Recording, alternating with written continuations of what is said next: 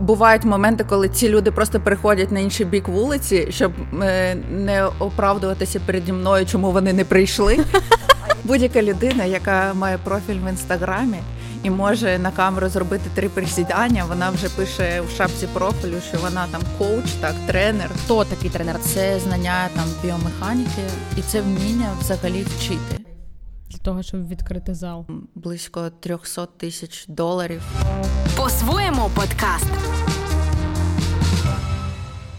Друзі, усім привіт! Це «По своєму подкаст». І сьогодні до нас прийшла в гості засновниця спортхабів ЄБШ і головний тренер Юлія Шум. Юль, привіт! Привіт, привіт, дякую. Мені здається, цей випуск суперважливий, і я його хотіла зробити давно. Справа в тому, що я ходжу в спортхаб ЄБШ на Воздвиженці, і кожного разу, коли я дивилася, як Юля тренується, коли ти тренуєш там клієнтів, мені взагалі було цікаво поговорити з тобою, по-перше, про те, як ти накачала таке тіло.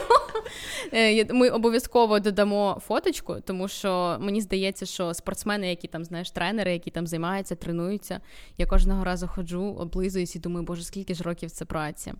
Тому, може, ти сьогодні, так і має бути. Може, ти сьогодні нам підкажеш якісь, знаєш, лайфхаки, когось замотивуєш займатися спортом, хто нас послухає, подивиться. І е, важливо поговорити про те, як функціонує, в принципі, бізнес під час війни. Але почати тепер я хочу не з того питання, яке планувала, тому що от ми тут з тобою сиділи, спілкувалися, і виявилося, що в моїй голові, ну, знаєш, спортхаби ЄБШ – це була мережа, яка починалась з Одеси, тому що я знаю, що ЄБШ є в Одесі, і чомусь мені здавалося, що ти з Одеси. І от, і от ти кажеш, блін, це стереотип, всі так думають. Е, як так сталося? І, може, ти розкажеш, з чого насправді почався спортхаб ЄБШ? Я думаю, що такий стереотип існує, тому що в Одесі ми дуже гучно працювали по маркетингу, і в нас там стоїть дуже крутий контейнер прямо на морі, і це така відкрита площа, де кожен може прийти потренуватися, і там прям величезні ці букви ЄБШ. І це біля моря? Прямо біля моря, так, так. Блін. І а. з цього ми починали в Одесі. Але до цього вже рік функціонував спортхаб на Воздвиженці, який був на ну, який був першим. Але, мабуть, просто там цей рік це була така розкачка, поки всі про нас дізнаються, почують. А коли вже відкрилися в Одесі, про нас вже більш гучно всі знали. Для тих, наприклад, хто не знає, що таке ЄБШ, давай пояснимо, в чому унікальність цього спортивного залу. Ну, скажу так, що до нас е, таких форматів, ну, як мінімум в Україні, не було. І коли ми відкривали перший спортхаб, е, по-перше, це назва, яка е, всіх просто шокувала, і всі казали, ну, якби ідея ще куди не йшло, ну, типу, нормально, але з такою назвою, хто до вас буде ходити? Типу, відлякує, тому що да, ти боїшся прийти. Немає слова спорт і фітнес, і не зрозуміло, що ви хочете від людей, а ще, якби, ну, вона достатньо агресивна, і так, всі казали, ну, не знаю, ну, ви, звісно, там спробуйте, але, ну, трохи дивно, якби, трошки натякали, що це дуже незвично, ну, можна я, так сказати. Ну, я розумію, я, типу, не наважувалась трошки до вас прийти якийсь час, тому що, знаєш, ну, ЄБШ звучить так, ніби ти прийдеш, і, може, ти просто потім не зможеш ходити, да, тому просто, що ну, там вб'ють тебе та одразу. Ти дивишся на тренерів, там е, всі, по-перше, всі суперспортивні, а по-друге, ну це не історія, да, спортзалу, де ти просто стоїш в черзі, ходиш да. по різним локаціям, типу робиш жим так, жим так, жим так. Там реально, я коли побачила, що тренери на руках ходять або роблять якісь там цікаві вправи, ти розумієш, що це той типу вид спорту, коли е, ну, ти отримуєш профіт щось окрім зовнішнього вигляду, ти стаєш більш витривалим. І т.д. і т.п. Тому я розумію людей, які дивились ваші відео, такі, боже, да, можливо, я таке, і я іноді йду просто по вулиці, когось зустрічаю знайомого, і е, бувають моменти, коли ці люди просто переходять на інший бік вулиці, щоб е, не оправдуватися переді мною, чому вони не прийшли. А є ці люди, які я там кажу «Привіт», а вони я, я скоро прийду, я зараз трошки позаймаюся вдома, підготуюся, а потім піду до вас, бо там вже дуже всі красиві, сильні, якби ідеальні, там просто так не прийдеш. Знаєш, є люди, які типу прибирають вдома перед клінінгом, а це ти, типу, да, ті да, люди, да. які я позаймаюся перед тим, як прийти ми до ЄБШ. Да, да. Ну, по-перше, тренування, перше тренування – це для всіх, для всіх великий стрес, тому я розумію людей, бо тобі треба прийти, там, роздягнутися, одягти спортивну обтягуючу форму. Показати, е, да, в тебе да, да, жирочок. Да. Там ще потіти, якби ти да. будеш там червоний і так далі. Це не той вигляд, який всі мають потім на красивій там фоторці в Інстаграмі, але е, ми, ми і придумали перше тренування безкоштовним, щоб трошки знизити цей поріг входу, е, да, входу і щоб люди трошки легше наважувалися прийти. Ну, для мене це естетичне задоволення. Ти ходиш, дивишся на тренерів. Причому для мене навіть більше, я дивлюся на ці форми дівчат і думаю, вау, колись, колись, через пару років в мене теж буде така попа. Ну, але е, мені цікаво, як взагалі почалась твоя любов до фітнесу, тому що для того, щоб відкрити нестандартний спортивний зал, потрібно запаритись, потрібно пересерчити інформацію, можливо, кудись поїздити, подивитися за кордон. Як в тебе взагалі виникла ця ідея і, і як ти почала горіти фітнесом? Угу. Е, ну, це завжди якби була така невід'ємна частина мого життя, тому що Дитинства? я з чотирьох років займалася народними танцями. І, тобто, там, пахати на тренуваннях кожен день для мене це зовсім звична справа, і, і я не можу там пропустити день тренування, бо мені прям хочеться, мені треба кудись дівати цю енергію. Але мені здається, як у всіх людей у той час, там десять-п'ятнадцять років тому, батьки завжди казали, там треба бути юристом, менеджером, економістом, да, щось таке, да? Ну, тобто там танці, ну, фітнес. Максимум медиком. Ну, от. Да, да, да. Фітнес це якби, ну, зовсім не професія. Ти можеш займатися там як хобі, це робити, але там треба отримати якусь серйозну, серйоз... ну, навчатися чомусь більш серйозному. А потім я ж якби я вивчилася там на менеджера, на економіста, я працювала по спеціальності і там ходила кожен день, також там у спортзал, як усі люди, займалася. І вчилася там на тренера просто для себе, тому що мені це було цікаво, і мені було цікаво розібратися, як це взагалі працює, як зробити так, щоб був дійсно там результат, а не просто ходити у зал, займатися, щоб витрачати якийсь час там, наприклад. І, і якось в мене такий був переломний момент, коли м, захотілося якихось змін. Я просто пішла і почала працювати тренером. І там буквально я, може, там місяць е, проводила якісь тренування, і, і потім зрозуміла, ну так, це ж круто, в мене виходить, треба робити щось більш серйозне. А як ти тоді задумалась над форматом? Тому що, ну, ЄБШ – це достатньо унікальна штука, неочевидна. Як почалася ця історія? Що ти робила? Ти їздила за кордон, ти придивлялася до інших фітнес-залів. Ну, що це було? Е, вся ідея народилася взагалі з початку такої популярності саме ті ар ікс е, тренувань. Тому що... Е, Це прям було щось настільки нове, незвичне і дивне. Ще дівчата там наважувалися спробувати займатися з петлями ті ар ікс, але там хлопці взагалі там сміялися і казали, що це там якісь вірьовочки, не знаю, там, щось таке. Ми але до твого потім... приходу говорили якраз, от у нас оператор, наш Олєшка, він під час карантину купив собі додому ті ар ікс, і от він розказував про всі переваги ті ар ікс петель, тому якщо да, ви не да. займалися, мені, ну, мені здається, що це складно, але це допомагає класно тримати себе в формі. Так, звісно. Ну, це такий дуже многофункціональний тренажер. І якраз вони почали з'являтися в Україні. Я спробувала ці тренування, і мені прям дуже зайшло.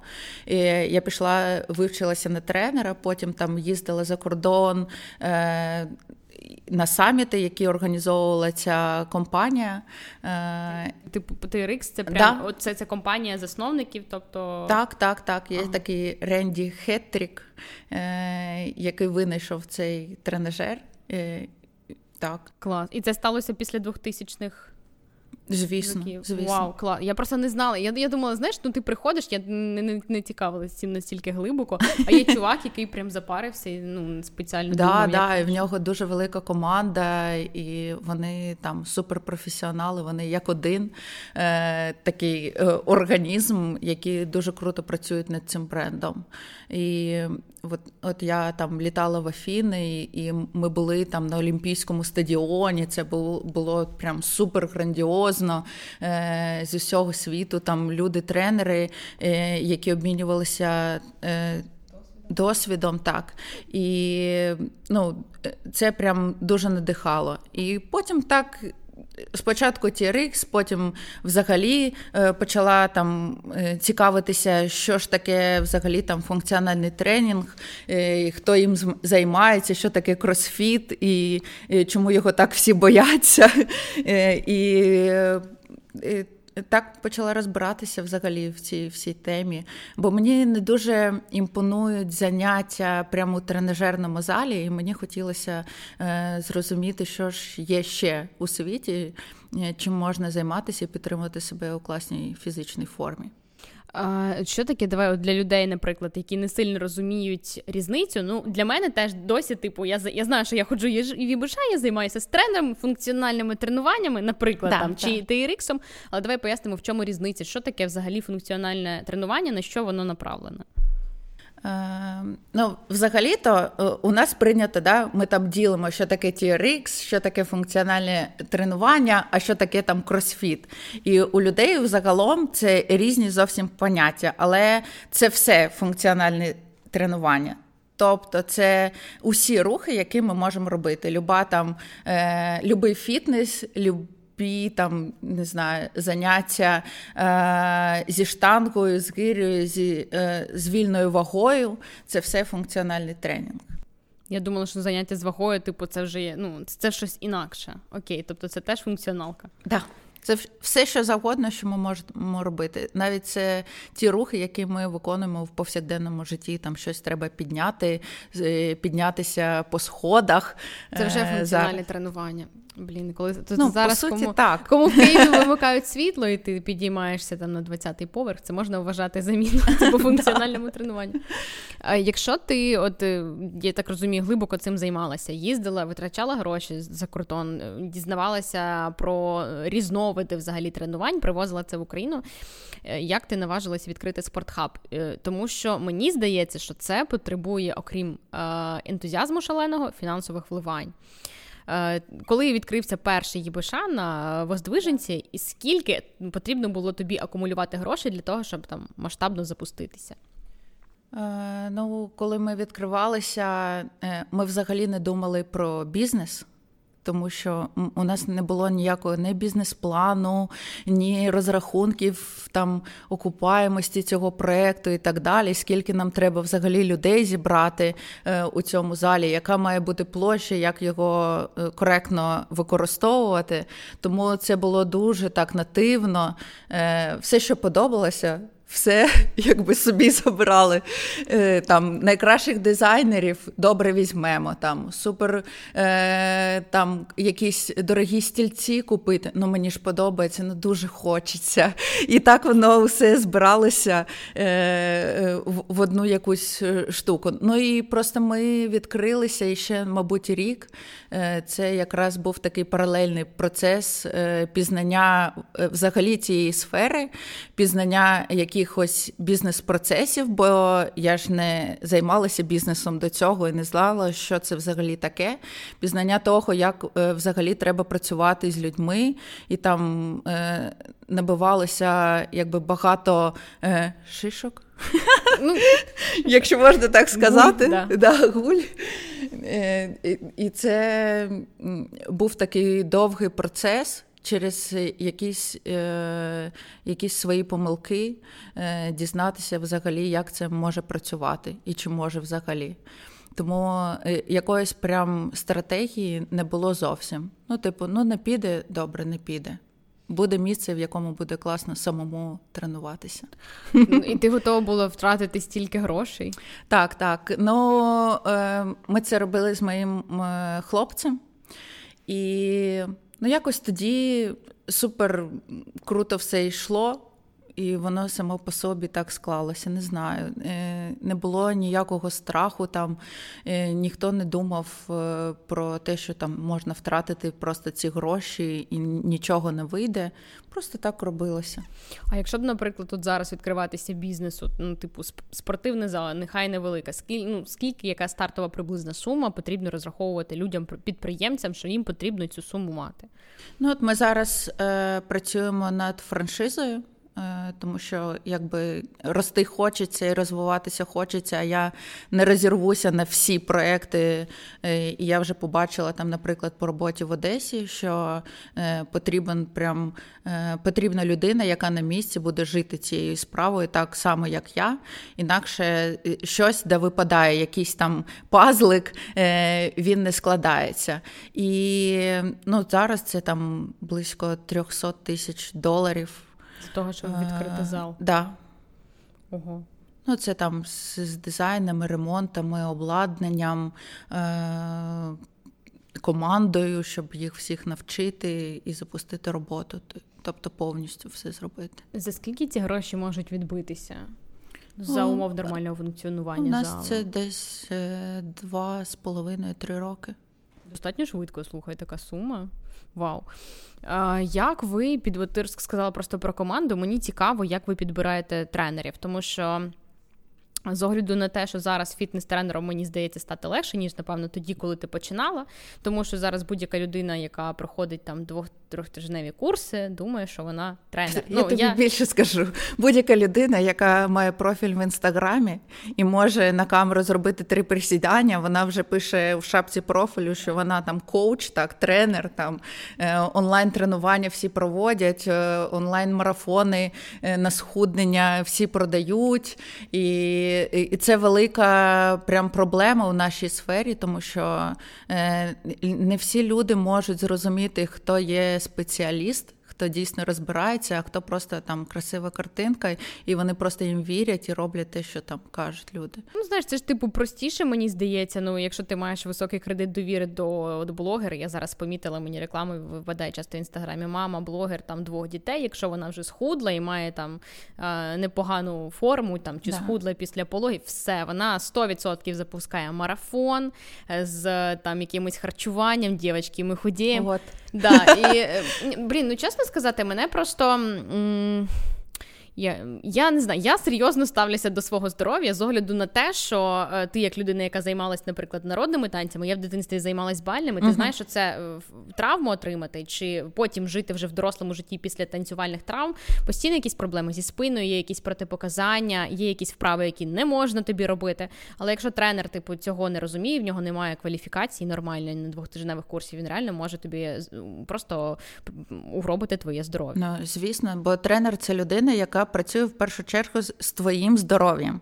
Це як піти до лікаря і просто там не цікавитися, хто цей лікар, де він працював, де він вчився, і взагалі це там класний спеціаліст або ні. Мені здається, це, знаєш, це взагалі така проблема зараз в багатьох сферах, типу, порог входу він низький в професію, є дуже багато аматорів, і якщо ти розкрутив свою сторінку в Інстаграм, набрав собі підписників, тобі легше продавати товари будь-якої якості, будь-якого вигляду, завжди знайдеться своя аудиторія. Да, да. Але давай для наших підписників розкажемо, хто такий тренер насправді. Типу, дивись, ну скільки там має бути курсів або там сертифікатів, як ти підбираєш тренерів, якій людині можна довіряти і розуміти, що вона точно знає, як правильно робити присідання, і тобі не буде там копчик боліти або щось. Ну, так як я сама тренер і я розуміюся в усіх цих процесах, мені достатньо легко навіть там з першої зустрічі зрозуміти, ця людина зможе бути тренером або ні. Е, мені взагалі не важливо, там, скільки курсів вона пройшла. Е, ну, там, іноді я знаю там, своїх колег, яким я теж там, довіряю. Я знаю, якщо там, тренер у нього чи у неї вчився, то ну, значить він щось знає. Але е, в першу чергу це е, людина, яка е, має розуміти, як працює тіло і взагалі, що з нами стається під час тренування, як ми реагуємо там на ті чи інші завдання, вправи і роботу, там, наприклад, з вагою. Це знання там, біомеханіки людини. І, і це вміння взагалі вчити, бо не кожен хороший там спортсмен чи людина, яка може ідеально виконувати вправи, може бути тренером. До мене часто приходять люди, які можуть ідеально все зробити, вони мені прописують там програми тренувань і все супер, але е, сказати вони не можуть, навчити не можуть. І, і, ну, тобто тут вже йде якийсь перелом, коли е, ти розумієш, що ну, це не дано просто людині. Або вона дуже багато працює, щоб до цього дійти. Е, і там цей процес, е, коли там, людина прийшла до мене на першу зустріч і почала працювати, він у кожного свій. Я багато кого вчу сама, е, чи, наприклад, рекомендую там, сходити на якісь курси, щоб е, пізнати якусь хоча б базу, від якої можна потім нарощувати якісь знання і вже практикою там допрацьовувати якісь моменти. Плюс це взагалі має прийти якийсь період, щоб людина зрозуміла специфіку нашої роботи, бо в мене кожен тренер, він індивідуальний.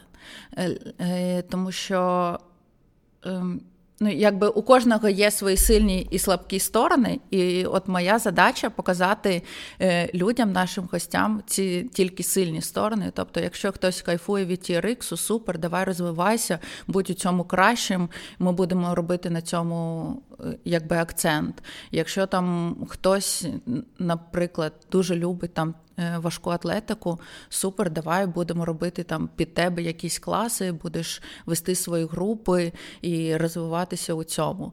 Тобто немає якогось прям стандарту, під, якої, під який мені треба підлаштувати кожного тренера. Трошки інше бачення, не таке, як в стандартних якби, розуміннях фітнес-клубу. Ну, от скажи, які там, типу, були якісь у вас випадки, наприклад, коли клієнт приходить і він прям там супер вимогливо каже, запитує про сертифікацію, можливо, там міжнародну тренера, або, знаєш, вимагає якихось доказів, що тренер, до якого він збирається ходити на персональні тренування, витрачати свій час, типу, він реально компетентний. Бувають ну, такі взагалі кейси? Ні одного випадку такого не було, щоб хтось запитував. Тому що немає е, якби одного всесвітнього якогось, наприклад, стандарту. От якщо людина має цей сертифікат, значить вона суперпрофесіонал і спеціаліст. Е, запитують там просто там стаж, мабуть, роботи. Але це ж теж ні про що не говорить. Ну, тобто, типу, загального якогось міжнародного сертифікату для фітнес-тренерів не існує? Ну, тим паче в Україні ні. Ну, знаєш, це можливо, ну, ти там їздила в Афіни, все одно вам ж дають якийсь там диплом, ти ж розумієш, що да, ти тепер да. е- можеш викладати ті ар ікс і... Але людина, яка піде на будь-які курси по ті ар ікс, наприклад, у Києві і отримає цер- цей сертифікат, ну, якби... Так, це буде одне і те саме. Немає такої цінності, якби міжнародного е, навчання е, у нас в Україні. І це е, е, теж велика проблема, тому що взагалі, якщо подивитися на історію там розвитку фітнес-індустрії в Україні, ми завжди когось копіюємо, але це трошки завжди типу, не дотягує там. Концепцію скопіювали, там формат так, дизайн супер, але люди все одно там десь не допрацювали, десь не довчили, там, витратити там, тисячу євро на там, двохденний так, курс якийсь, чи кудись там полетіти, повчитися один день, це дуже дорого для наших людей, а тим паче там, для тренерів. Навіщо їм напрягатися, коли вони можуть можуть там, знову ж таки, онлайн, сидячи, попиваючи каву, когось потренувати і взяти за це гроші. До речі, ти як ставишся до онлайн-тренувань? Тому що, знаєш, думки розділяються. Дехто каже, що, типу, домашній фітнес, він там супер неефективний, тому що себе важко змусити, ти працюєш не наповну. А от якщо ти приходиш в зал, то тренер бачить, ти стараєшся, ти, типу, не... Ну, ти вже не можеш так розслаблено якось відпрацьовувати. Бо мені, наприклад, домашні тренування... Ну, мені важко себе змусити, uh-huh. кажу, кажу чесно, без тренера. Але зараз, якщо я там кудись від'їжджаю, я займаюся онлайн із своєю тренеркою, і я розумію, що після кілька разів я піш... вийшла після цього тренування, я була така спітніла, я так кажу, Настя, боже, це було сильніше, ну, типу, більше навантаження, ніж в залі. Тобто, я, я була здивована, що таке може бути. Ну, от вона на тобі працює, тому що в тебе є певний досвід. І ти е, тренуєшся онлайн з тим тренером, з яким ти і тренуєшся у залі. Тобто ти комбінуєш. Якщо людина ніколи не займалася, і тут вона вирішила займатися онлайн, там, я не знаю, включила собі відео на Ютубі, там, е, підключилася онлайн е, до занять з тренером, е, це вже інша річ, тому що е, ну, якась база, вона взагалі повинна бути. І людина не завжди може оцінити там, свій рівень фізичної підготовки, чи там побачити навіть у дзеркалі, що вона робить щось не так. Вона по відчуттям буде робити все ідеально, а там, мабуть, ну, може виходити що завгодно. І не завжди тренер це може побачити там через екран телефону чи комп'ютеру і добре словами змогти відкоректувати. Так. Тому це ну, такий дуже спільний Дуже спірне таке питання, коли ти вже все вмієш, і тобі там, наприклад, хтось е, онлайн там пише програмування, е, чи там ти е, працюєш над якоюсь ціллю, чи просто підтримуєш себе у фізичній формі, але ти вже маєш якийсь досвід і якусь базу, е, це м- може бути. З приводу домашніх тренувань, до речі, е, я зрозуміла, що потрібно бути суперсильною, напевно, супервимогливою людиною і І, ну, супер якоїсь цілеспрямованої. У мене є знайомі, в яких там виходить потренуватися. Uh-huh. Ну, це якісь базові, якісь вправи з резинками, але мені здається, для людей, які готові дати, знаєш, цю слабинку, ні, потрібно ходити в зал сто відсотків. І мені просто цікаво, як ви під час карантину це розрулювали, тому що в зал піти хочеться, але не можеться. Як ви рятували бізнес, як ви комунікували з клієнтами? Ну, знову ж таки, онлайни. І в теплий час ми... Е- зосередилися на аутдор-тренуваннях, бо це теж така наша фішка і формат, з якого ми взагалі починали ЄБШ, бо я проводила на вулиці, там на арт-причалі, в мене були тренування, ще коли ми там тільки там вибирали приміщення і взагалі планували щось таке, то всі знають, що там для нас немає нічого неможливого, зібратися десь і потренуватися, це взагалі не проблема. Я Ми робили... бачила, я бачила, я пам'ятаю, на Андріївському звозі я колись йшла, так, і мені... я бачила цих людей, типу, з... я, до речі, не знала тоді, що це ребята з ЄБШ тренуються, але я так задивилася, думаю, боже, їм потрібно було, типу, доперти сюди всі ці гірі, все це обладнання, а потім ще так ритмічно присідати. Де ми тільки не тренувалися, це і пляжі, і мости, і дахи, все, що завгодно взагалі. Ну, цим і е, круто, що є функціональні тренування, бо е, вони не мають ніяких взагалі меж. Ти можеш займатися де завгодно, з чим завгодно, візьми ти, не знаю, там, пляшки з водою, е, там, чи в тебе є гантелі вдома, все, що завгодно взагалі. Слухай, поки ми тут робили з тобою паузу, наш оператор Олєшка задав дуже резонне, класне запитання. Він запитав, чи ем, може людина, наприклад, яка трішки овервейт, або яка реально має там зайву вагу, чи може вона навчити людину, яка приходить, тренується фітнесу, зробити гарне тіло, чи, чи, чи не варто на це зважати? Ну, взагалі, може і можливо це, але я в це не вірю. Ну, для мене і в моїй голові поняття тренер – це якийсь ідеал має бути прям для, для людини, тому що це, по-перше, твоя мотивація, ти ці, цій людині маєш довіряти, а якщо ця людина себе запустила і не може привести себе до ладу, то чому вона має тебе вчити? Ну, тобто якийсь дисонанс виходить. Може таке бути, що там людина все знає досконально і може навчити, але чому ти, тоді ти на собі цього не, не практикуєш? Ну, знаєш, теж дивно. Фізруки в школі, пам'ятаєш? Я не знаю, в кого які, до речі, були фізруки, але з моєї пам'яті це, це такі дяді з животиками, які можуть такі, так, ти пішов туди, ти пішов туди, ти там повіджимайся, а сам реально він вже в такій ну, формі. Але доволі. Фізкультура у школах то не про здоров'я. Ми ж це знаємо, ну якби там е, немає ніякої прям роботи на покращення там е, роботи твого тіла, твоїх м'язів, там твого самопочуття, mm-hmm. то якісь нормативи, які написані в програмі, які там той фізрук хочуть прогуляти. Да, да. Має виконати там за рік. Ну, тобто це трохи інші речі. До речі, мені здається, що прикольно було б зайнятися цією ініціативою. Ти щойно сказала про програму фізичної школи. Є знаєш? Така мрія.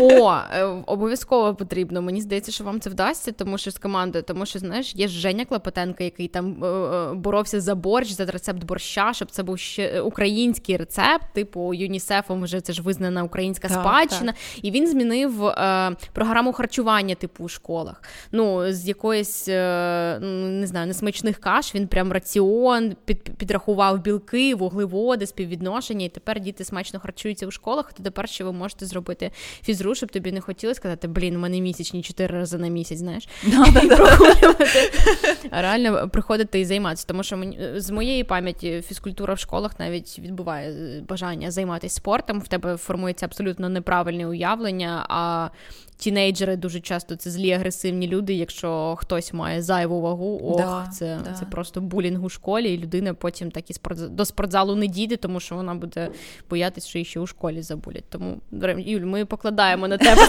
цю відповідальність, щоб така ініціатива була створена.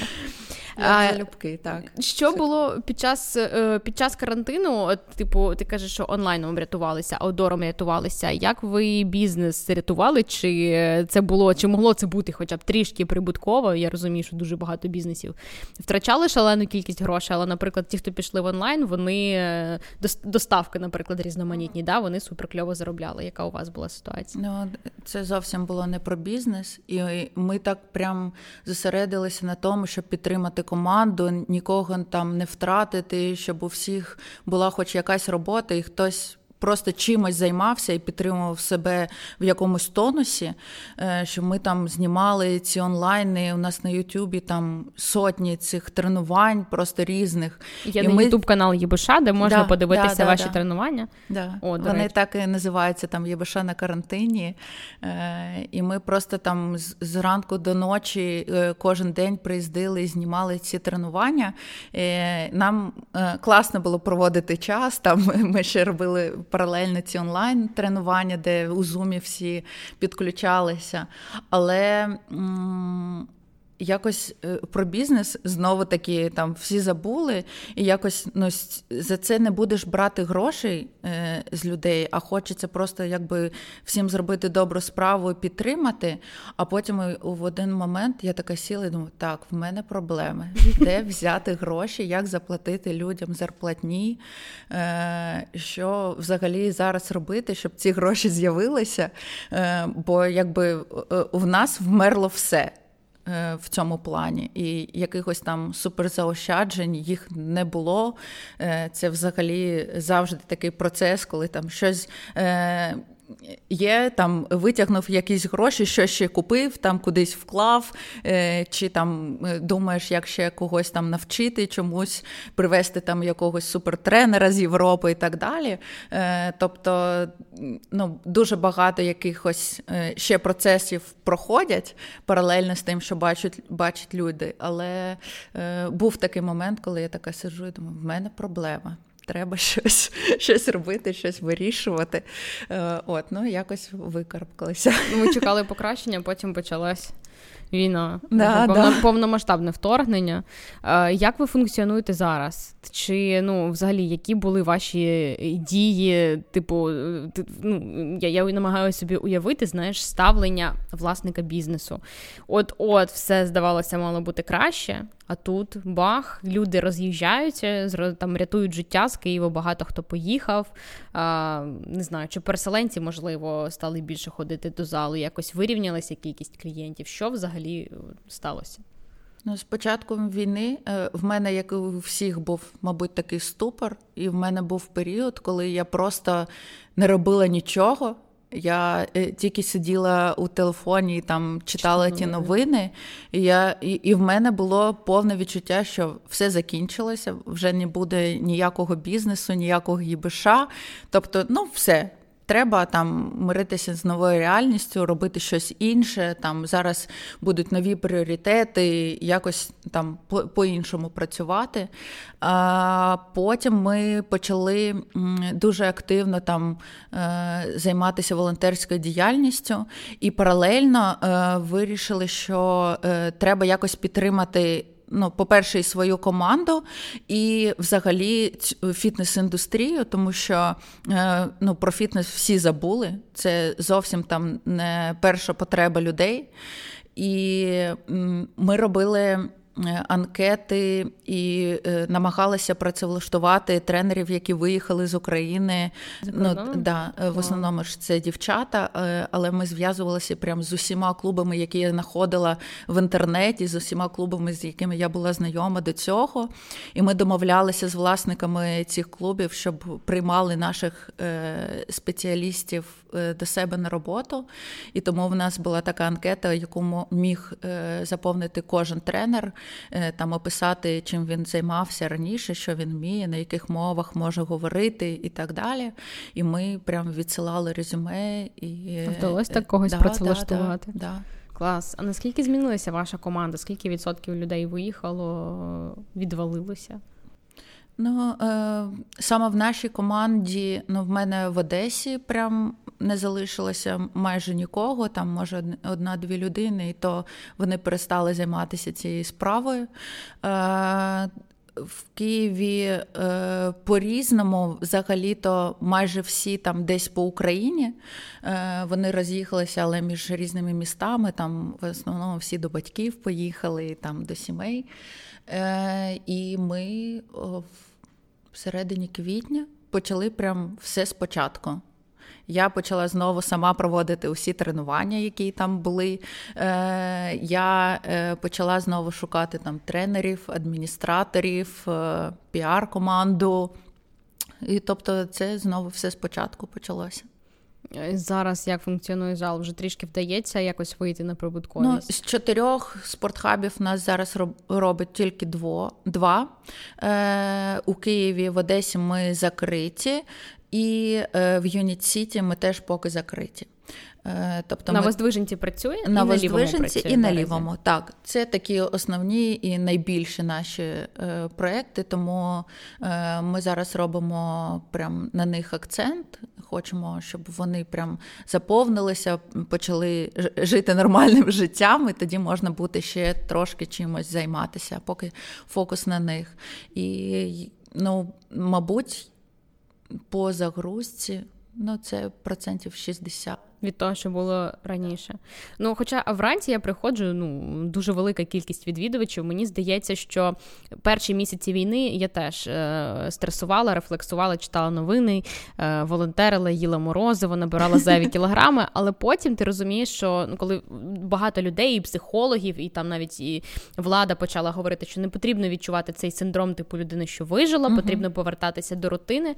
І ось спорт – це така базова рутинна штука. Я помічаю, що навіть коли день починається із тренування, ти більш організований, ти більш зібраний, і це дозволяє тобі психіку, просто зайві думки якось, знаєш, типу, привести до ладу. Тому, коли я приходжу в зал, я бачу, що дуже багато людей ходять і на групові тренування, і прям поспішають, і вже робляться, типу, з великою радістю, тому, тому мені здається, що от після позитивних новин, угу. після Херсону, зал буде заповнюватись. Я да, бачу да. якусь позитивну ну, тенденцію. Динаміка хороша, і людей стає більше.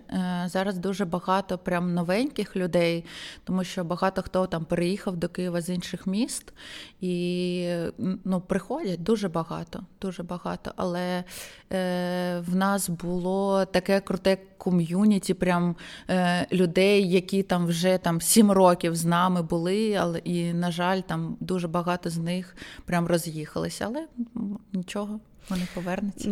Повномасштабне вторгнення багато змін не стало, але, так, да, так, але так. Все одно мусимо бути оптимістами, тому що, знаєш, постійно вже переживати через цю русню, воно... Так, да, дуже круто, що все. В один момент прям весь медіапростір почав говорити про те, що люди, візьміть себе у руки, нічого не чекайте там, що колись там буде краще, що от там два-три тижні, так, і все там закінчиться.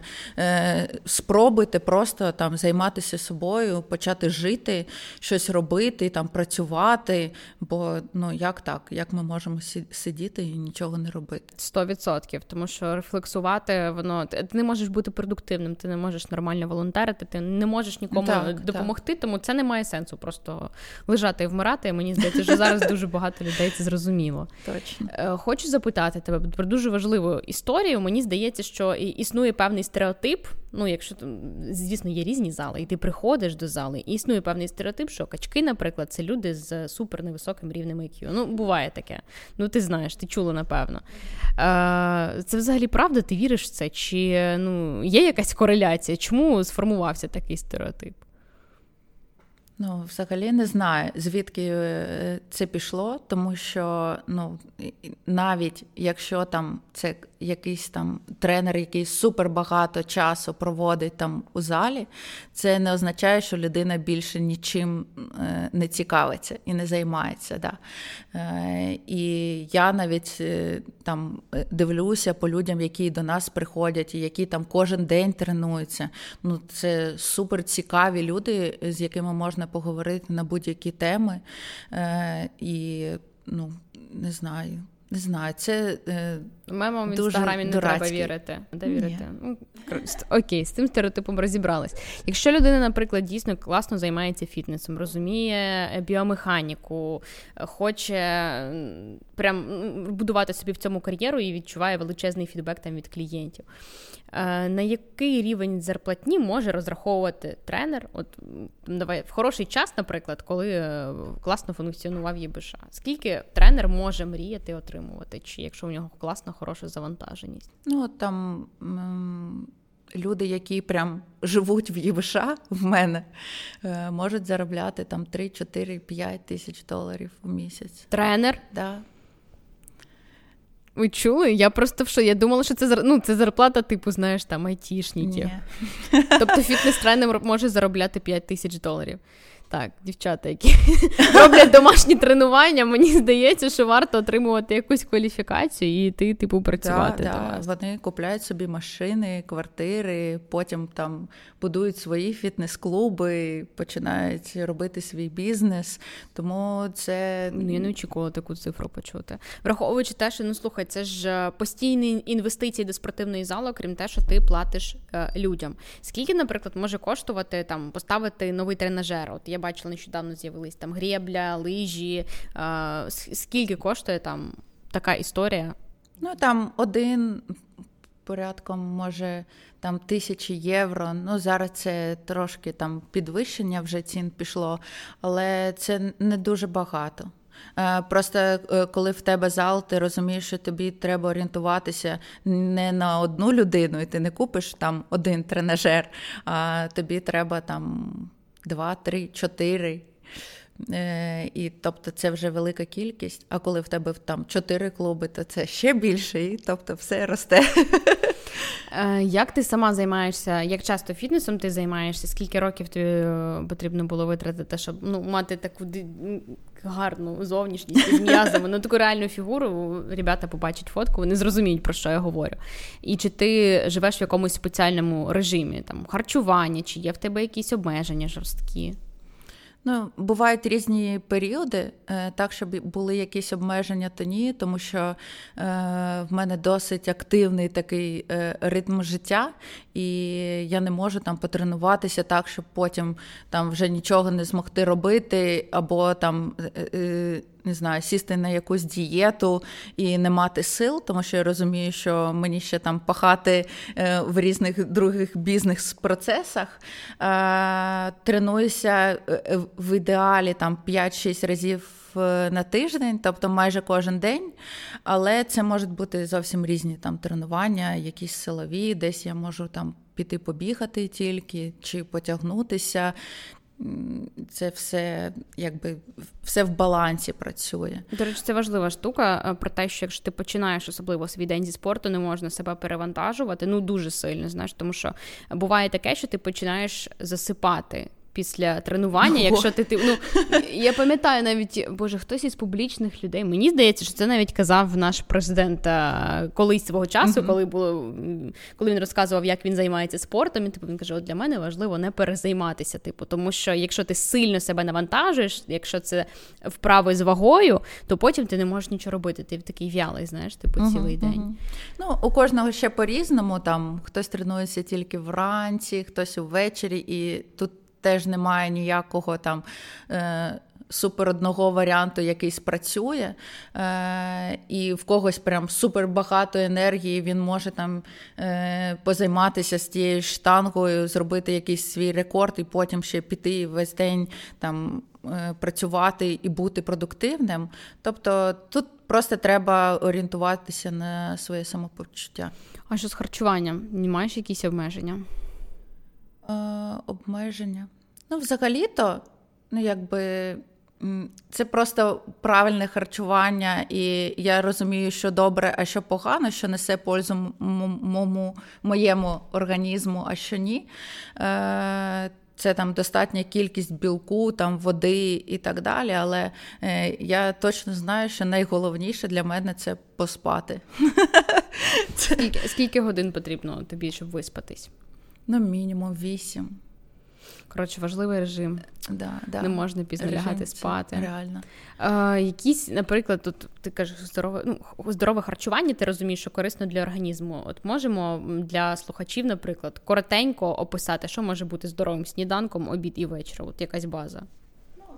Всі знають ці там основні правила, але коли ігнорують їх. Там, а, да, якби всі знають, але всі думають, що їх це не стосується.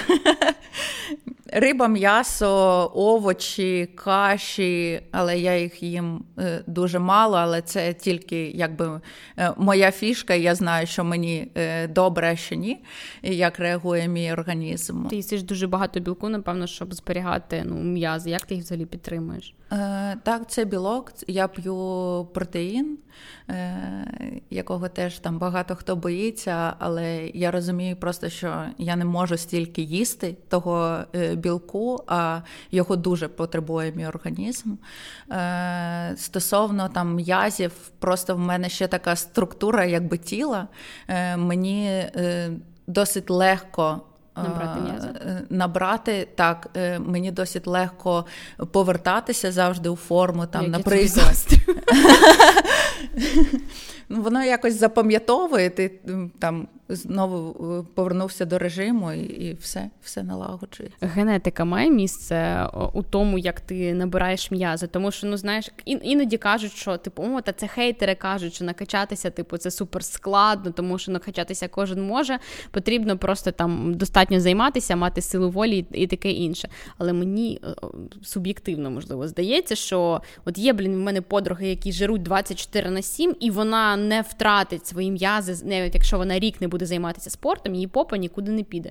Якщо, наприклад, я е, перестану займатися, не позаймаюся кілька тижнів, у мене взагалі не буде абсолютно ніяких м'язів, моє тіло повернеться до там жахливої форми, яка там мені не подобається. Ти в це віриш? Чи це... Ну, це досить індивідуально. Буває, там е, є деякі дівчата, е, в яких взагалі, ну, немає попи.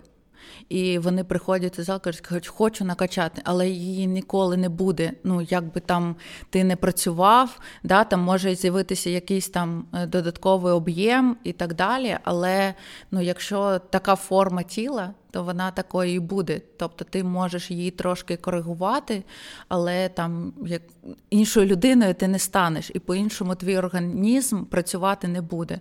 Тому е, і всі кажуть там про те, що там дієти не працюють на всіх однаково, там е, тренування не працюють для всіх однаково. Ну, тобто ми ж всі різні люди. Блін, я зрозуміла, що я не накачаю такі свої руки ніколи до офігенного стану, тому що скільки б ми їх не качали, мені здається, що це просто супер склад. От мені не вдається накачати їх. Тому, дівчата, якщо у вас така проблема, як і в мене, наприклад, ви не можете накачати свої руки, або досить складно утримувати там результат класного пресу, ну, не засмучуйтесь. Потрібно себе любити, приймати і продовжувати займатися спортом. Просто, ну, для здоров'я, мені здається. Це важлива суперустановка, що розуміти, що просто тобі це корисно для твого функціонування. І не сильно засмучуватись, якщо ти, наприклад, бачиш не той результат на вагах, да, який там е, ти б хотів. На ваги взагалі не дивіться. Це не має значення. Бо головне, щоб форма подобалась, правда, рельєф. Да. Якщо ти подобаєшся собі у дзеркалі, це найголовніший показник. До речі, чи от були колись у тебе, наприклад, комплекси з приводу зовнішності? Тому от мені цікаво, чи мають, чи можуть дівчата з ідеальними формами е- комплексувати з приводу того, що щось тобі десь не подобається, аби відчувати, що щось там не так? Ну, я багато таких знаю, але якщо говорити про мене, то я якби завжди е, можу адекватно оцінити себе і сказати там сама собі, там мені там щось не подобається. Я просто над цим попрацюю і це зміню. Але, але якщо я не готова над цим працювати, то добре, змирися і ходи такою. Все просто. Дуже тверезий, дуже тверезий погляд на зовнішність, там, типу, на внутрішні якісь штуки, але мені здається, що іноді дівчата, які, ну, реально класну форму мають, і вони дивляться і чомусь там незадоволені, блін, мені так хочеться підійти і сказати, та ти така ж класна, подивись, типу, яке в тебе тіло, і мені здається, що такі дівчата просто не мають права комплексувати. Якщо дівчата з таким ідеальним тілом комплексують, то що робити дівчатам, які мають? Іти до психолога, такі, мабуть. До речі, це теж важливий, важливий, да. важливий пункт. Чи є якісь тренди у фітнесах, наприклад, зараз? Чи, ну, раніше, там, кілька років тому була там супервелика попа. Змінилось щось, там, акцент на якісь інші частини тіла? Е, да, взагалі-то е, зараз вже все менше люди е, женуться за якоюсь прям фізичною формою візуальною.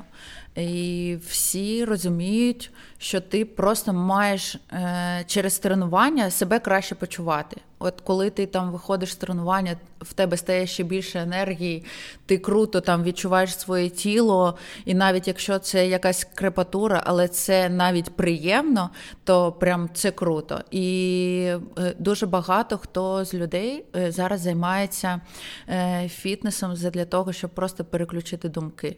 Тобто якась моральна, е, моральний такий аспект, він дуже важливий для людей, і їм вже не так важливо, там, що вони роблять у залі, е, чи там, який буде результат, але вони просто приходять там, цю годину е, побути в іншому оточенні і щось робити для себе. В ЄБШ нещодавно було день народження. З чим ми тебе вітаємо. Дякую. А, і я бачила, що от є люди, які приходять, там влаштовують якісь там ЄБШ геймс, правильно? Тобто це кросфіт змагання, хто більше там бьорпі зробить, хто більше вагу підніме. Да.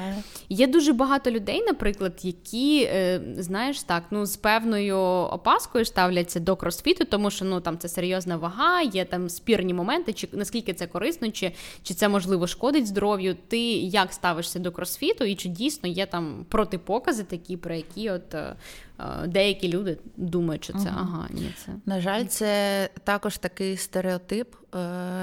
І я думаю, що це склалося через неправильну подачу і взагалі рекламу цього напрямку. Тому що, ну, як я сказала, кросфіт – це є той самий функціональний тренінг. Але і ми навіть не використовуємо ніде цього слова, якби, саме кросфіт, тому що це дуже лякає людей. Вони вважають, що кросфіт – це там штанга сто кілограмів, там зломані спини, коліна, травми, супер якийсь там велика якась вага чи велика інтенсивність тренування, але е, просто е, бачимо якусь там картинку, мабуть, кросфіт-ігор, але не розуміємо, як до цього взагалі люди приходять і з чого можна почати. Ну, тобто, це ж все масштабується так само, як і в будь-якому іншому тренуванні, і люди там, прийшовши перший раз на кросфіт заняття, вони не будуть е, працювати зі штангою, е, взагалі, може, зі штангою, чи зі штангою з якоюсь великою вагою. Тобто, це... Е, такий великий досвід, який тобі треба отримати, щоб до цього дійти. Ніхто тебе не буде заставляти там робити якийсь свій рекорд з першого разу і так далі. Ну, а кажуть, знаєш, а як же жіноче здоров'я? Типу, що не можна піднімати вагу, наприклад. Ти як до цього ставишся? Ну, я зовсім не розумію цього питання, і при чому тут жіноче здоров'я, якщо ми кажемо, що фітнес робить е, людей здоровішими і сильнішими, е, то, ну, якби...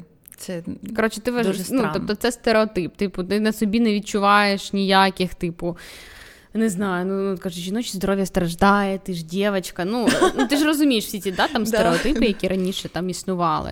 Ти в це не віриш, я так розумію, що взагалі не варто, не варто, типу, упереджено ставитися до кросфіту тільки через те, що в тебе там, ну, гендер. Я розумію, що там не кожному це підходить, не кожен хоче цим займатися, хтось там ходить тільки на йогу і себе супер круто почуває, комусь там... Е- подобається просто бігати зранку і все.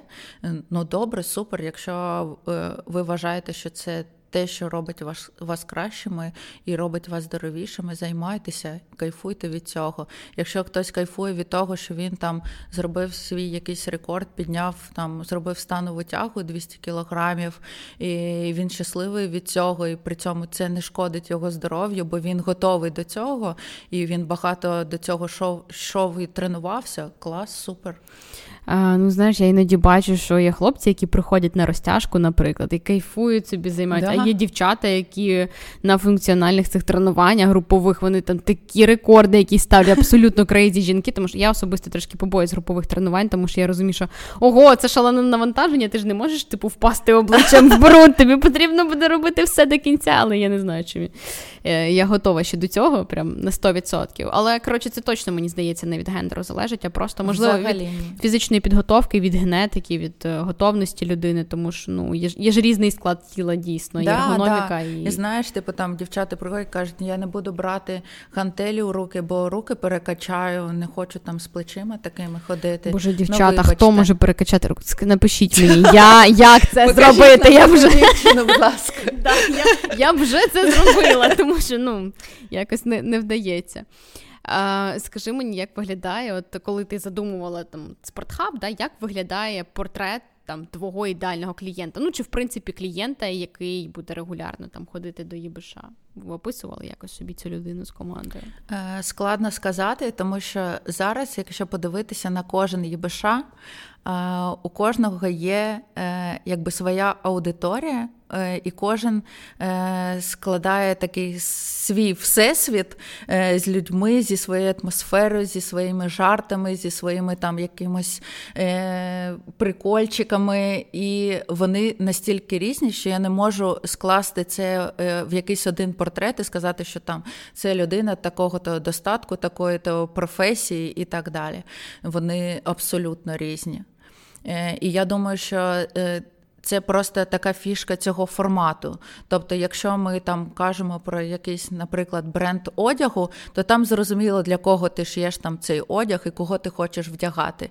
Якщо ми там говоримо про послуги, то це вже настільки широка аудиторія, що складно виділити щось одне. Просто це люди, які, я думаю, не бояться, тому що ми вже говорили про те, що ЄБШ багато кого лякає, тому що всі суперсильні, красиві, ідеальні, а я ще не готовий.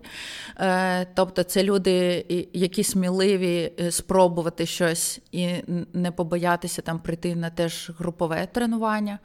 Це люди з дуже активним життям, тому що у нас цей драйв, він всюди.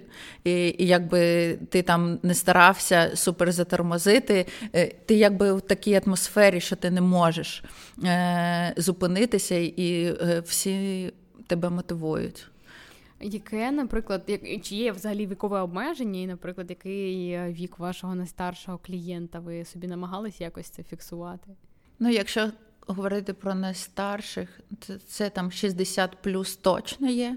Вау! Е, в нас... Е, були люди, там внучка з, з дідом приходила, там, і вони разом тренувалися, і всі просто умилялися, думали, боже, які вони круті. От, і вони там на рівних тренувалися на групових тренуваннях. Ми просто не дуже націлені на дітей. В Але нас, я бачила у вас. У нас є, так, дітки. Персональні тренування з дітками, і там це там, може бути і чотири, і шість, і вісім років. Але просто наш формат не дуже на це націлений, виходячи там із назви і взагалі з посилу. А як, наприклад, ви працюєте ну, та, з клієнтськими скаргами? І наскільки сервіс типу наш відрізняється від європейського, закордонного, тому що зараз дуже багато, і це великий плюс, знаєш, от після, з початком повномасштабної, дуже багато людей поїхали за кордон, і вони зрозуміли, що виявляється в Україні дуже часто сервіс значно вищий, ніж в Європі, в ресторанах, кафешках і т.д. і т.п. Яка ситуація із спортхабами? Чи в Європі краща ситуація із спортзалами? Ну, я маю на увазі там сервіс якісь, рушники, масажі, освітлення, музика, атмосфера, чи все ж таки в Україні поки що ми переважаємо угу. з подачею? Давай я почну спочатку стосовно скарг. В нас просто така ситуація, що всі знають, що я – це ЄБШ. І вони бачать мене кожен день у спортхабах. І тому немає, немає так ніякого бар'єру там підійти до мене і сказати, що мені щось не подобається, чи я б хотів там змінити розклад, чи я хочу там, щоб ви спробували якийсь напрямок вести, там, не знаю, гімнастику ту ж саму. Бо хочеться таке спробувати, а де ще це я буду робити, як не тут. Всі знають, що мені можна там написати, сказати все, що завгодно, я суперадекватно на все реагую. Я розумію, що там ми не ідеальні, і ми завжди працюємо над своїм сервісом, і завжди є там, куди ще його покращити. І так, як там ми працюємо з людьми, то завжди виникають якісь такі моменти. Але дуже круто так просто склалося, що всі можуть відкрито підійти і мені там щось сказати. І не треба там потім думати, ой, де ж там пропала ця людина, чому вона не ходить, може їй там щось не сподобалося. Частіше за все ми будемо знати там причину, якщо щось не сподобалося, і швидко над цим попрацюємо. А відгуки часто пишуть? Е... Ну, ні. Не часто. Ми просто ми з командою дуже часто їх стараємося збирати. У нас там у роздягальнях кью ар-коди висять, де можна просто зайти і залишити цей відгук. Чи там на ресепшені сидить адміністратор, який завжди там спитає, чи все сподобалося, чи все добре. І вони, як ніхто, завжди в курсі всього, що стосується. Їм все розкажуть, якщо да. сподобалося. Я думаю, вони перші, хто да, там да. негатив може. Ну, в нас навіть там дівчата з клінінгу, які в дуже нас працюють, їх дуже всі люблять, з ними спілкуються, і це просто золоті люди, і вони мені теж дуже багато ідей підкидують. Там, ой, а я чула там у роздягальні дівчата, да? щось там говорила, що було б добре, там, не знаю, там, рушники мати інші, чи ще щось. Блін, ну вони дуже класні, да, я теж люблю приходити, і там вони можуть піскати, так, і поки що вода гаряча, тому що от ще їли, скоро, скоро світло вимкнуть, да, давай, да. іди швидше. Чимися, ну вони такі френдлі, прям дуже класно. Да, ми її дуже любимо. З приводу сервісу різниця за кордон, Україна, не знаю, може Штати порівняти. От, з твого досвіду, де краще і в чому різниця? Е, ти знаєш, трохи різний просто менталітет у людей. І тому е- хороший сервіс, він сприймається по-різному. Ну, ми ну, більш тобто, вимогливі, мені здається, українці. Е- е- так, звісно, бо ну, е- в нас дуже багато всяких там е- сайтів, е- додатків, які роблять наше життя комфортнішим, і ти вже таки до цього звикаєш і думаєш, ну, якщо там е- якийсь є базовий сервіс, то цього вже недостатньо, хочеться якийсь вау-ефект, щось більше, більше уваги і так далі. Якщо ми говоримо про європейські клуби, то там також, як і у нас, є різні формати, і вони дуже відрізняються і сервісом. Тобто це може бути якийсь кросфіт-бокс, там супермаленький, десь у підвалі, куди там вже приходять у спортивній формі, формі, де немає душу, рушників і так далі, але вони супер кайфують і вони знають, що цей формат працює і їм так е, зручно. Е, тобто для них ц... такого сервісу достатньо, і для них це круто. І вони не підуть у зал, в якому там за тобою будуть носити водичку, витирати під тобі рушничком, поки ти там робиш якусь вправу, ну і щось таке. І так само і в нас. Тобто в нас є фітнес-клуби, в яких ти приходиш, і ти якби нікому не потрібен. Ти прийшов, там позаймався на тренажерах е- і пішов, і ніхто навіть там не згадає, як ти виглядав, що ти робив, і так і така історія. А є ну там студії більш такого сімейного формату, е- які вилаштовують цей процес більш якби комфортним. По-різному. Е, і, і той, і той формат, він е, має сенс. Мені здається, що в Україні за типу доступну ціну ти можеш отримати супервисокий рівень, тому що якщо взяти там тренування, до прикладу, персональне коштує ну, шістсот гривень, ну я кажу там про ЄБШ, да? То за кордоном ти будеш платити сімдесят євро, вісімдесят євро, просто якщо ти прийдеш у спортхаб такого формату, не у тренажерку, а де буде групове тренування, щоб там просто отримати рушник і сорок п'ять хвилин відпахати. Тому насправді у нас е, значно приємніші ціни на... Да, цінова політика дуже відрізняється. Ну так, да. І взагалі, ну якби підхід до сервісу, він трохи відрізняється. Тобто там в європейських клубах не так прискіпливо, я думаю, до цього відносяться. Типу, круто, якщо там є застосунок, якщо тобі зручно записатися на тренування, якщо там є час і, і там вільне місце у залі, коли ти прийдеш, але вони просто трохи легше до цього відносяться, я думаю. Ну, вони взагалі до сервісу ставляться, да. Типу, і так нормально. Не балувані. Я от поки була за кордоном кілька місяців з початку там війни, ну і до, я відвідувала спортзал, коли вирішила, що так, потрібно вже трішки якось проводити себе форму, але, чесно кажучи, типу, той вайб, який ти приходиш, це було в Португалії, ти, ти заходиш до залу, і там всі тренери просто такі ходять, балдіють, ну, все настільки по-іншому, типу, не прибирається особливо в роздягальні, ну, немає такого контролю, потім коли ти приїздиш в Україну, ти розумієш, блін, у нас сервіс абсолютно у всьому, в кафе, в спортхабах значно вищий. І це потрібно цінувати, і мені здається, що дуже для багатьох українців, які звикли до такого рівня комфорту, ну для них Європа вже звучить не так комфортно. Чи є якась, знаєш, така пігулка, яка допоможе твоє тіло швидше привести до ладу, тому що мені часто в таргеті стало випадати, я бачу у подруг, які пробують Є Ем Ес-тренування. Це історія, коли ти одягаєш костюм, типу там тебе б'є, б'є током, ти отримаєш якісь суперімпульси і розказують, що твоє тіло працює на абсолютно іншому космічному рівні. Ти можеш позайматися два рази на тиждень по п'ятнадцять хвилин і за місяць, ну, ти себе не впізнаєш. Це правда? Я б хотіла побачити цю людину, яка це зробила і за місяць дуже змінила. Змінилося.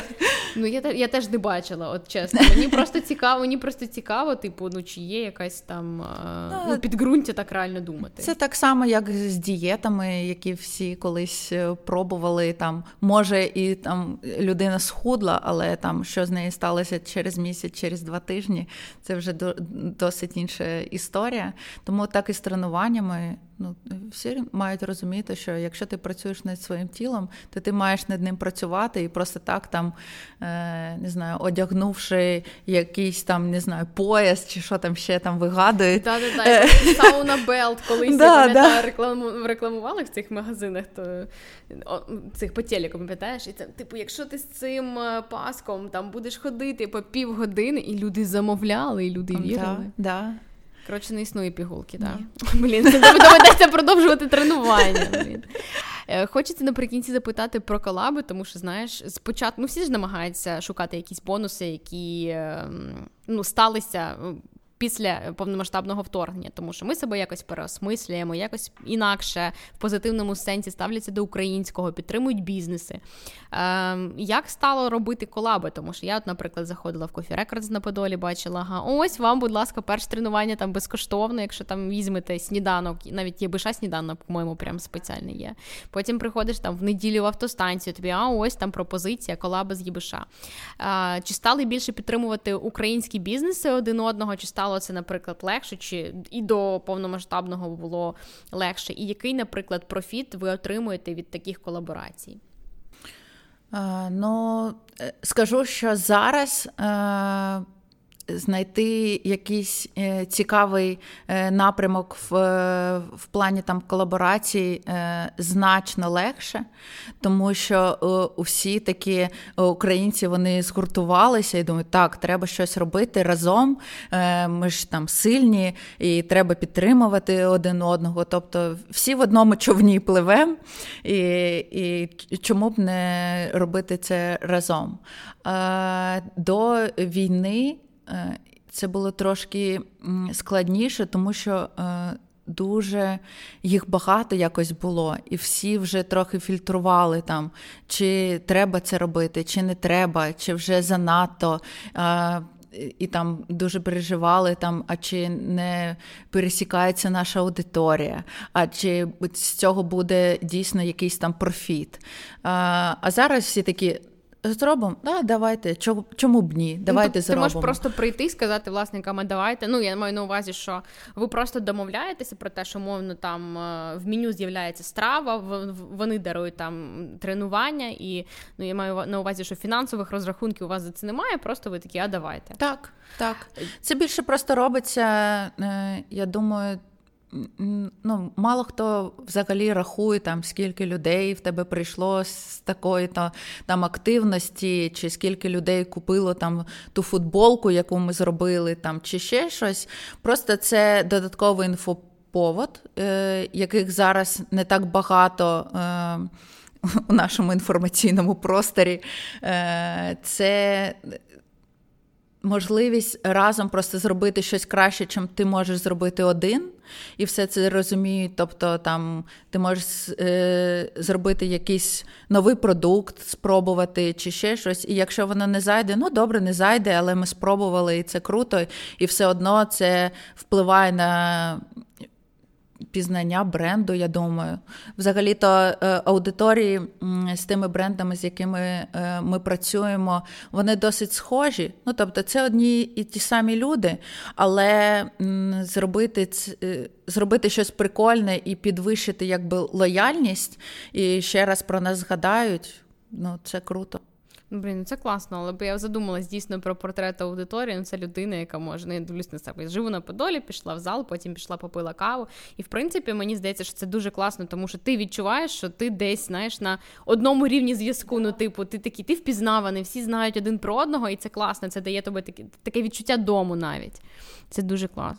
А є там у нас колаборації, наприклад, з Арсеналом двадцять два, це нічний клуб, і всі думали, ну, типу, ну, що вони будуть робити в нічному клубі, і ми там зробили, типу, фітнес-рейв, у нас було і тренування, і діджей, значить, всі там без світла пихтіли, потіли, і потім там снідали разом, ну, тобто, це і класний час, коли ти долучаєшся до чогось більшого, і просто, ну, а коли це ти ще це спробуєш. Це тусовка, це ком'юніті, да, це да, однодумці. Да.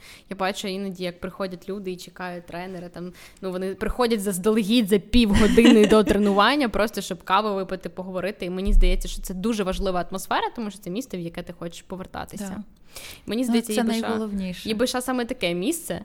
Ми чекаємо від тебе, значить, франшизу, чекаємо від тебе е, ініціативи, щоб, можливо, змінювалася програма фізкультури у школах і бажаємо успіхів, тому що, блін, я е, люблю ЄБШ, кайфую, передаю тренерці своїй Насті привіт і, і, і піду на тренування. Дякую, що прийшла Клас. До нас. Я думаю, що наші слухачі почули дуже багато класного про бізнес, про спорт і е, сто відсотків, ребята, приходьте в ЄБШ на Воздвиженку або на Лівий берег і займаєтеся своїм ментальним здоров'ям і е, фізичною формою. Дякую, Юлія. Так, дякую.